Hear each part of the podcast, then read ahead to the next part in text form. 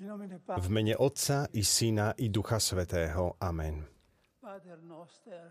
Oče náš, ktorý si na nebesiach, posved sa meno Tvoje, príď kráľovstvo Tvoje, buď vôľa Tvoja ako v nebi, tak i na zemi.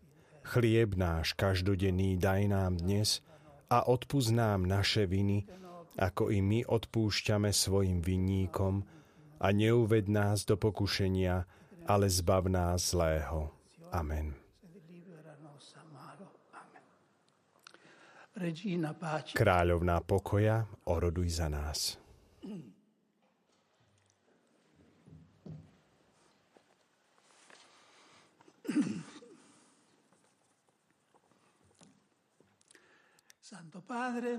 Svetý Oče, ctihodní otcovia, bratia a sestry. Pokračujeme v úvahách o eucharistickom tajomstve.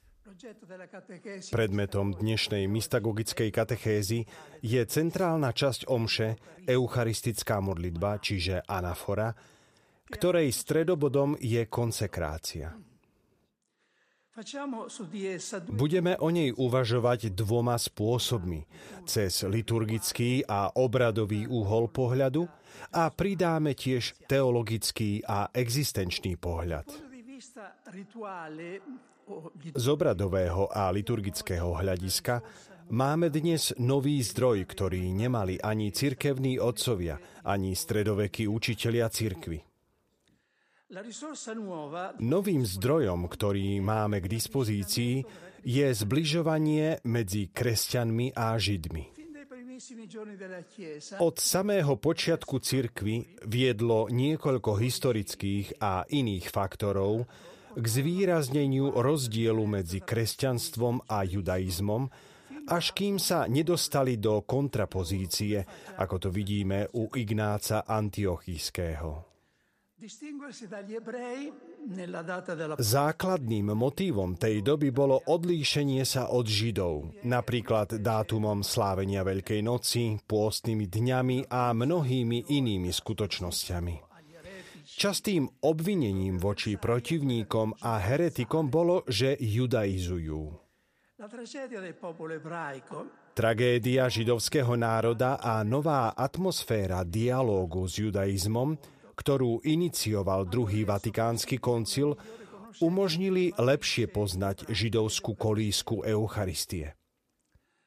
Rovnako ako nemožno pochopiť kresťanskú Veľkú noc, ak ju nepovažujeme za naplnenie toho, čo predpovedala židovská Veľká noc, tak nemôžeme plne porozumieť ani Eucharistii, ak ju nevnímame ako naplnenie toho, čo Židia robili a hovorili počas svojej rituálnej večere. Prvým dôležitým výsledkom tohto zlomu bolo, že dnes už žiaden seriózny učenec nepracuje s hypotézou, že by kresťanská Eucharistia vychádzala z večere, ktorá bola v obľube u niektorých helénskych mysterijných kultov. Tento názor sa však presadzoval celé jedno storočie. Cirkevní otcovia brali do úvahy písmo židovského ľudu – ale nie ich liturgiu, ku ktorej už nemali možnosť sa priblížiť. A tak používali predobrazy obsiahnuté v starom zákone, ako napríklad baránok, obeta Izáka, Melchizedechova obeta a manna, nezasadzovali ich však do konkrétneho liturgického kontextu, v ktorom židovský ľud slávil všetky tieto spomienky. Dialo sa tak pri rituálnej večeri, ktorá sa slávila raz ročne na Veľkú noc a týždenne pri bohoslužbách v synagóge. Prvý názov, ktorým Pavol označuje Eucharistiu v Novom zákone, je Pánova večera. Kyriakon deipnon čo má jasný súvis so židovskou večerou, od ktorej sa však odlišuje práve vierou v Ježiša. Eucharistia je sviatosť kontinuity medzi starým a novým zákonom, medzi judaizmom a kresťanstvom. V tejto perspektíve píše Benedikt XVI aj kapitolu venovanú ustanoveniu Eucharistie vo svojom druhom zväzku knihy o Ježišovi Nazareckom. Podľa prevládajúceho názoru učencov prijíma chronológiu udalostí podľa 4. Jánovho evanielia podľa ktorého posledná večera nebola veľkonočnou večerou, ale slávnostnou rozlúčkovou večerou, teda poslednou večerou. A Benedikt XVI sa domnieva, citujem, že vývoj kresťanskej Eucharistie, to znamená kánonu, možno sledovať zo židovskej beraky. Z rôznych kultúrnych a historických dôvodov počnúc scholastikou, sa uskutočnili pokusy vysvetliť Eucharistiu vo svetle filozofie, najmä aristotelovských pojmov substancie a akcidentov. Aj takýmto spôsobom sa nové vedomosti vtedajšej doby vkladali do služby viery, čo bolo aj metódou cirkevných otcov. V našej dobe musíme robiť to isté – s novým poznaním, tentoraz skôr historickým a liturgickým, ako filozofickým. Tieto poznatky majú istú výhodu, lebo odkrývajú kontext, v ktorom Ježiš myslel a hovoril, čo sa určite nedá povedať o aristotelovských pojmoch ako matéria, forma, substancia a akcidenty. Boli to skôr pojmy ako znamenie, skutočnosť či spomienka. Na základe niektorých nedávnych štúdií, najmä štúdie Louis Bujera, by som sa chcel pokúsiť ukázať živé svetlo, ktoré dopadá na kresťanskú Eucharistiu, keď vysvetľujeme evaníliové state o ustanovení Eucharistie vo svetle toho, čo vieme o židovskom rituálnom jedle. Ukazuje sa tak v celej veľkosti novosť Ježišovho gesta. Spojivkom medzi starým a novým obradom je Didaché, spis z apoštolských čias, ktorý možno považovať za prvý náčrt eucharistickej anafory.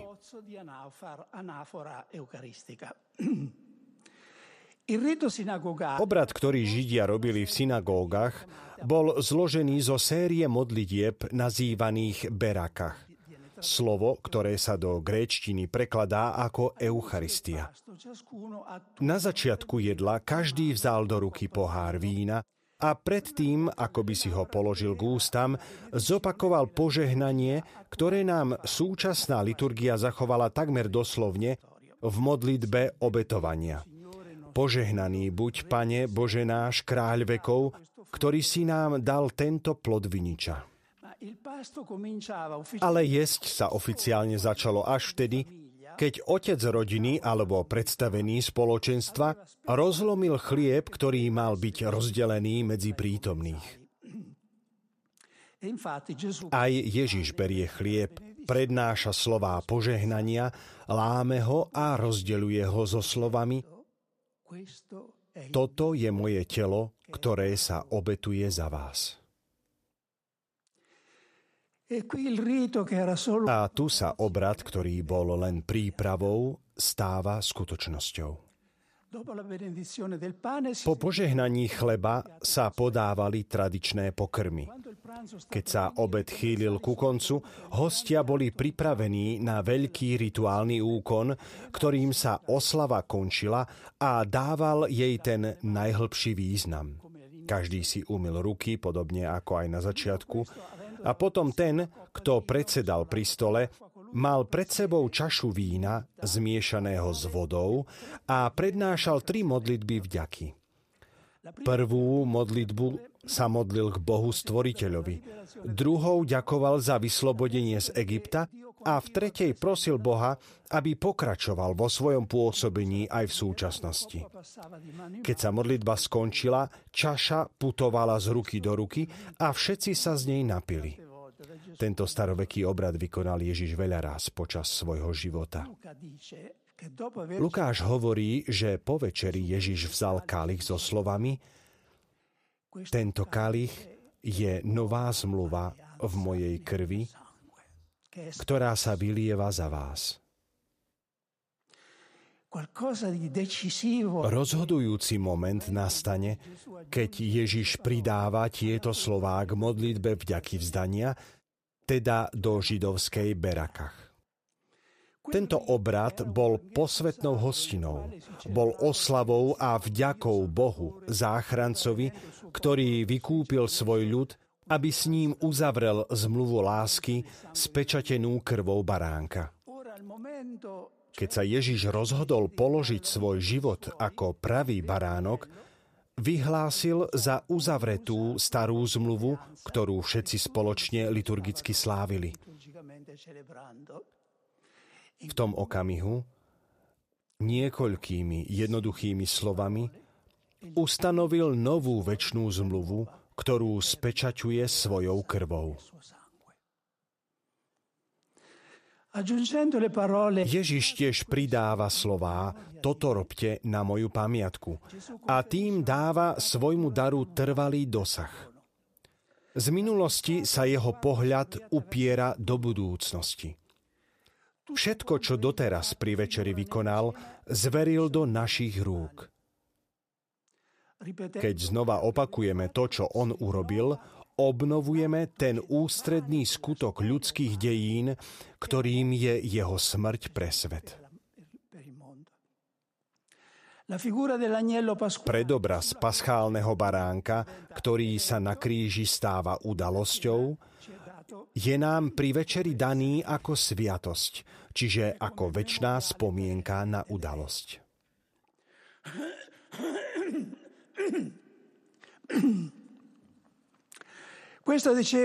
Toľko, čo sa týka liturgického a obradového aspektu. Prejdime teraz k druhej úvahe, k téme osobnej a existenčnej povahy, inými slovami k úlohe, ktorú my, kňazi a veriaci, zohrávame v tej chvíli počas omše.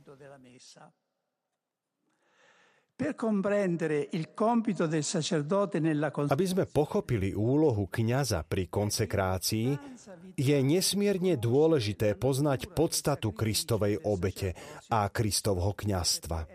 Pretože práve z nich vychádza kresťanské kňastvo, jednak krstné kňastvo spoločné pre veriacich, ako aj kňastvo vysvetených služobníkov. V skutočnosti už nie sme kňazmi podľa radu Melchizedechovho. Sme kňazmi podľa radu Ježiša Krista. Pri oltári konáme in persona Christi. To znamená, že predstavujeme veľkňaza, ktorým je Kristus. Na sympóziu o kňastve, ktoré sa konalo minulý mesiac v tejto aule, sa povedalo na túto tému oveľa viac, ako môžem povedať ja vo svojej krátkej úvahe, pripravenej okrem iného ešte pred sympóziom. Napriek tomu je potrebné povedať tu ešte niečo, aby sme lepšie pochopili Eucharistiu. List Hebrejom vysvetľuje, v čom spočíva novosť a jedinečnosť Kristovho kňastva. Píše sa v ňom, raz navždy vošiel do svetine, a to nie s krvou capov a teliat, ale so svojou vlastnou krvou, a tak získal väčné vykúpenie.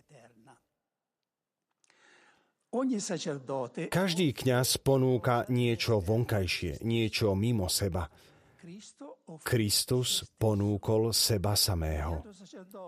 Každý iný kňaz ponúka obete. Kristus ponúkol za obeť samého seba.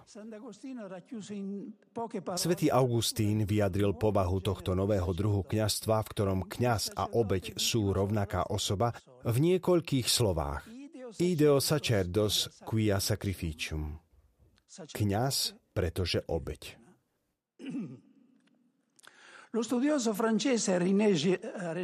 Francúzsky učenec René Girard definoval túto novinku Kristovej obete ako centrálnu skutočnosť v náboženských dejinách ľudstva, ktorou navždy ukončil vnútorné spojenectvo medzi posvetnom a násilím alleanza tra il sacro e la violenza. In Cristo è Dio che si fa. V Kristovi sa stáva obeťou Boh. Už to nie sú ľudské bytosti, ktoré prinášajú obete Bohu, aby ho upokojili a naklonili si ho. Je to Boh, ktorý sa obetuje za ľudstvo a dáva svojho jediného syna za nás na smrť. Ježiš neprišiel s krvou koho si iného, ale so svojou vlastnou krvou. Nepoložil svoje hriechy na plecia iných, zvierat alebo ľudských stvorení, ale položil hriechy iných na svoje plecia. Sám vyniesol naše hriechy na svojom tele na drevo kríža, hovorí Peter.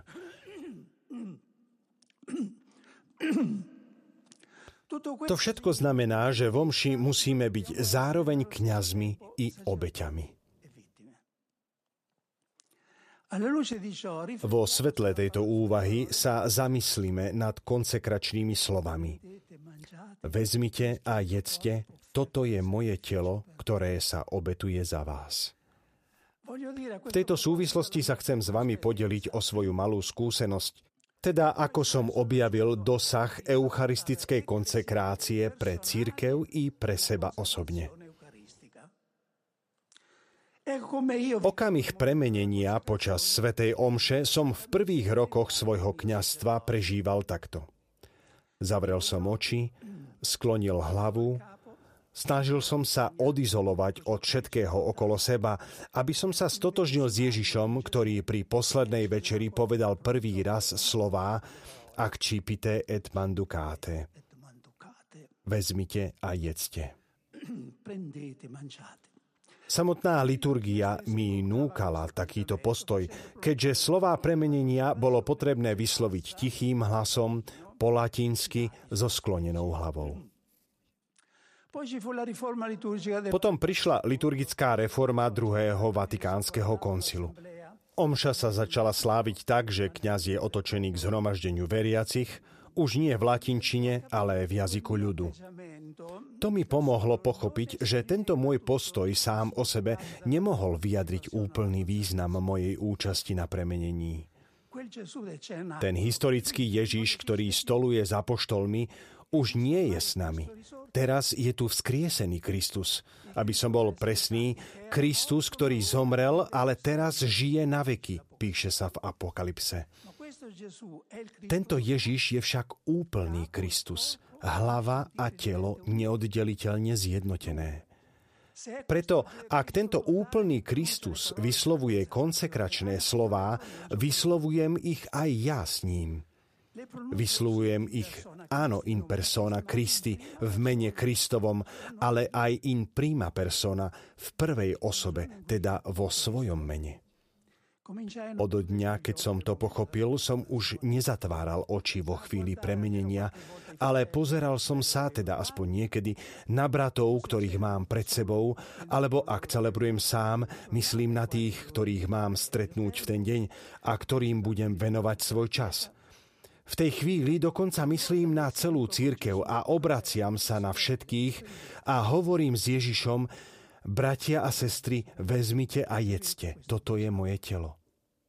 Bratia a sestry, vezmite a pite, toto je moja krv. Neskôr ma slová svätého Augustína zbavili všetkých pochybností. V tom, čo ponúka církev, ponúka samu seba. In eare quam offert, ipsa ecclesia offertur. Tak píše v slávnom spise De Civitate Dei.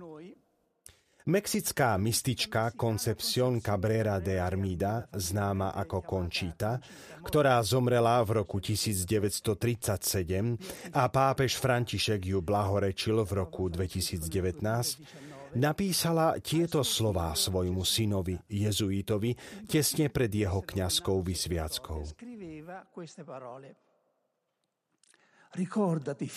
Pamätaj, môj synu, keď budeš držať v ruke svetú hostiu, nepovieš hľa telo Ježišovo, hľa jeho krv, ale povieš, toto je moje telo, toto je moja krv. To znamená, že sa v tebe musí uskutočniť úplná premena. Musíš sa v ňom stratiť, byť druhým Ježišom.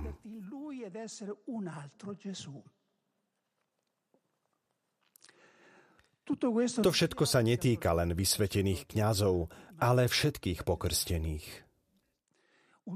Druhý vatikánsky koncil sa vo svojej známej dogmatickej konštitúcii o cirkvi vyjadruje takto. Veriaci mocou svojho kráľovského kňastva spolu účinkujú na eucharistickej obete. Účasťou na eucharistickej obete, ktorá je prameňom a vrcholom celého kresťanského života, prinášajú Bohu najsvetejšiu obetu a s ňou samých seba. A tak obetovaním i svetým prijímaním majú všetci, hoci nie tým istým, lež každý svojím spôsobom, aktívnu účasť na liturgickom úkone. Na oltári sú dve Kristové telá. Je to jeho skutočné telo, telo narodené z Panny Márie, mŕtve a vzkriesené telo, ktoré vystúpilo do neba, a je tu jeho mystické telo, ktorým je cirkev. Nuž jeho skutočné telo je reálne prítomné na oltári a jeho mystické telo je mysticky prítomné, pričom mysticky znamená prostredníctvom jeho neoddeliteľného spojenia s hlavou. Nie je tu žiaden zmetok medzi týmito dvoma prítomnosťami, ktoré sú odlišné, ale neoddeliteľné. Keďže na oltári sú dve obete a dva dary, v liturgii sú aj dve epiklézy, teda dvojité vzývanie Ducha Svetého. V prvej sa hovorí, preto ťa prosíme, posveď tieto dary rosov svojho ducha, aby sa nám stali telom a krvou nášho pána Ježiša Krista. V druhej, ktorú sa modlíme po premenení, sa hovorí, všetkých, ktorí sa živíme telom a krvou Tvojho Syna, naplne Duchom Svetým, aby sme boli v Kristovi jedno telo a jeden duch. Nech Duch Svetý urobi z nás ustavičnú obetu pre Teba. Takto ctihodní otcovia, bratia a sestry, Eucharistia vytvára církev. Eucharistia robí církev, z církvy robí Eucharistiu. Všeobecne povedané, Eucharistia nie je len zdrojom alebo príčinou svetosti církvy, je aj jej formou, čiže vzorom. Svetosť kresťana sa musí realizovať podľa formy Eucharistie. Musí to byť eucharistická svetosť. Kresťan sa nemôže obmedziť na slávenie Eucharistie, musí byť Eucharistiou spolu s Ježišom.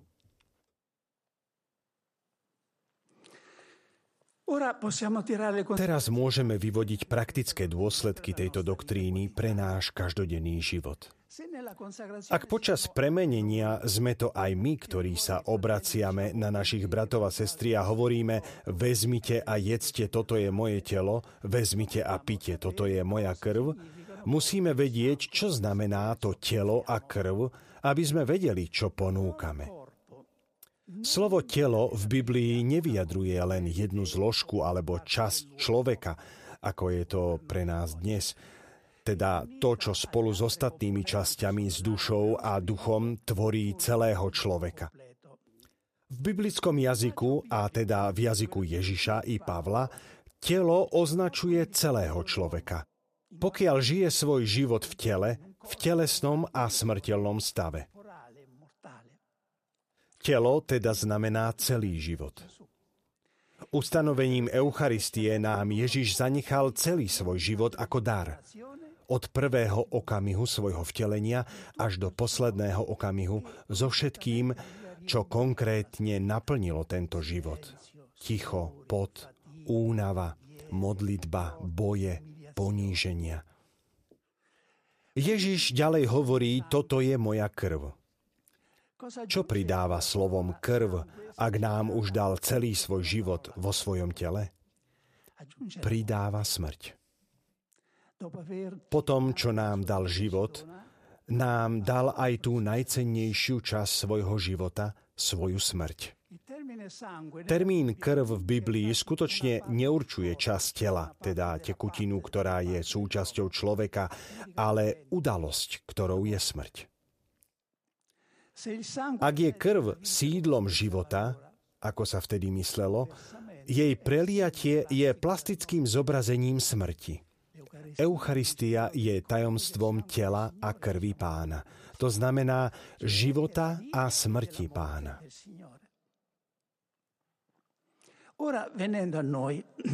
Vráťme sa teraz k nám. Čo teda obetujeme obetovaním svojho tela a svojej krvi spolu s Ježišom pri omši? Ponúkame aj my to, čo nám ponúkol Ježiš. Život a smrť. Slovom telo dávame všetko, čo predstavuje konkrétne život, ktorý vedieme na tomto svete. Naše skúsenosti, čas, zdravie, energiu, schopnosti, city, možno len obyčajný úsmev. Slovom krv tiež vyjadrujeme obetovanie našej smrti. Nie nevyhnutne definitívnu smrť, mučeníctvo pre Krista a pre bratov. Smrť znamená aj všetko, čo nás na smrť pripravuje a čo jej predchádza. Poníženia, neúspechy, choroby, ktoré nás limitujú, obmedzenia spôsobené vekom, zdravím, jedným slovom všetko, čo nás umrtvuje. To všetko však znamená, že hneď ako odídeme z omše, musíme uskutočňovať to, čo sme ponúkli. Aby sme sa skutočne snažili so všetkými našimi obmedzeniami ponúknuť svoje telo našim bratom a sestrám, to znamená čas, energiu, pozornosť, jedným slovom náš život – preto je potrebné, aby sme sa po tom, čo sme bratom povedali alebo pomysleli si, vezmite a jedzte, naozaj nechali sa požiť. A to najmä tými, ktorí to nerobia so všetkou jemnosťou a zdvorilosťou, ktorú by sme očakávali. Svetý Ignác Antiochísky, ktorý odišiel do Ríma, aby zomrel ako mučeník, napísal Ja som Kristovo zrno, aby som bol rozdrvený zubami zvery, aby som sa stal čistým chlebom pre pána. Každý z nás, ak sa pozrieme na okolo, spoznávame ostré zuby šeliem, ktoré nás drvia. Je to kritika, kontrasty, skryté alebo zjavné protiklady, rozdiely v názoroch s ľuďmi z nášho okolia, rôznosť charakterov, Skúsme si predstaviť, čo by sa stalo, keby sme slávili omšu s takou osobnou účasťou, ak by sme naozaj všetci povedali vo chvíli premenenia, niekto nahlas, niekto potichu, vezmite a jedzte. Kňaz, farár a ešte viac biskup takto slávi svoju omšu, potom ide Modlí sa, káže, spovedá, prijíma ľudí, navštevuje chorých, počúva. Celý jeho deň je Eucharistiou.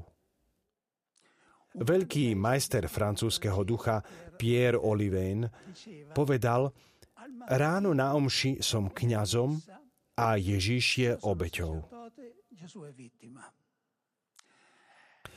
Po celý deň je Ježiš kňazom a ja som obeťou. Takto kňaz napodobňuje dobrého pastiera, pretože naozaj dáva svoj život za svoje ovce.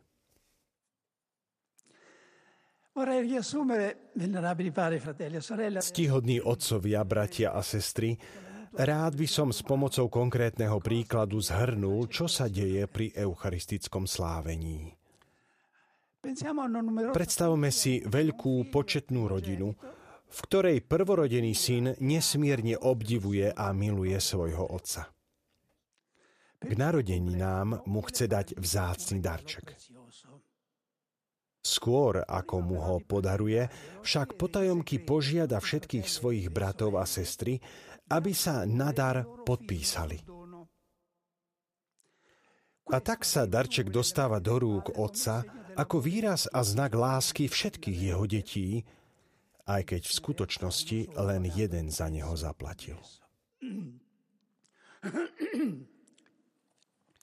To je to, čo sa deje v eucharistickej obete. Ježiš bezhranične obdivuje a miluje nebeského Otca. Chce mu dať každý deň až do konca sveta ten najvzácnejší dar, aký len existuje. Dar svojho vlastného života. Na omši pozýva všetkých svojich bratov a sestry, aby podpísali tento dar, aby sa dostal k Bohu, Otcovi, ako dar všetkých jeho detí, aj keď len jeden zaplatil cenu tohto daru. A aká to bola cena? Náš podpis to je tých pár kvapiek vody, ktoré sa pridávajú a zmiešajú v kalichu s vínom. Sú to len kvapky vody, ale zmiešané v kalichu stávajú sa jediným nápojom. Podpis, ktorý každý dáva, to je aj to slávnostné amen, ktoré zhromaždenie hovorí alebo spieva na konci doxológie. Skrze Krista, s Kristom a v Kristovi máš Ty, Bože Oče Všemohúci, v jednote Ducha Svetého, všetku úctu a slávu po všetky veky vekov. Amen. Vieme však, že tí, ktorí podpíšu nejaký záväzok, majú potom povinnosť ho aj dodržať. To znamená, že pri odchode z omše musíme aj my zo svojho života urobiť dar lásky k Otcovi a k našim bratom a sestrám. Zopakujem to, sme povolaní nielen Eucharistiu sláviť, ale tiež stať sa Eucharistiou. Nech nám Boh pomáha uskutočňovať toto povolanie. V mene Otca i Syna i Ducha Svetého. Amen. Mm.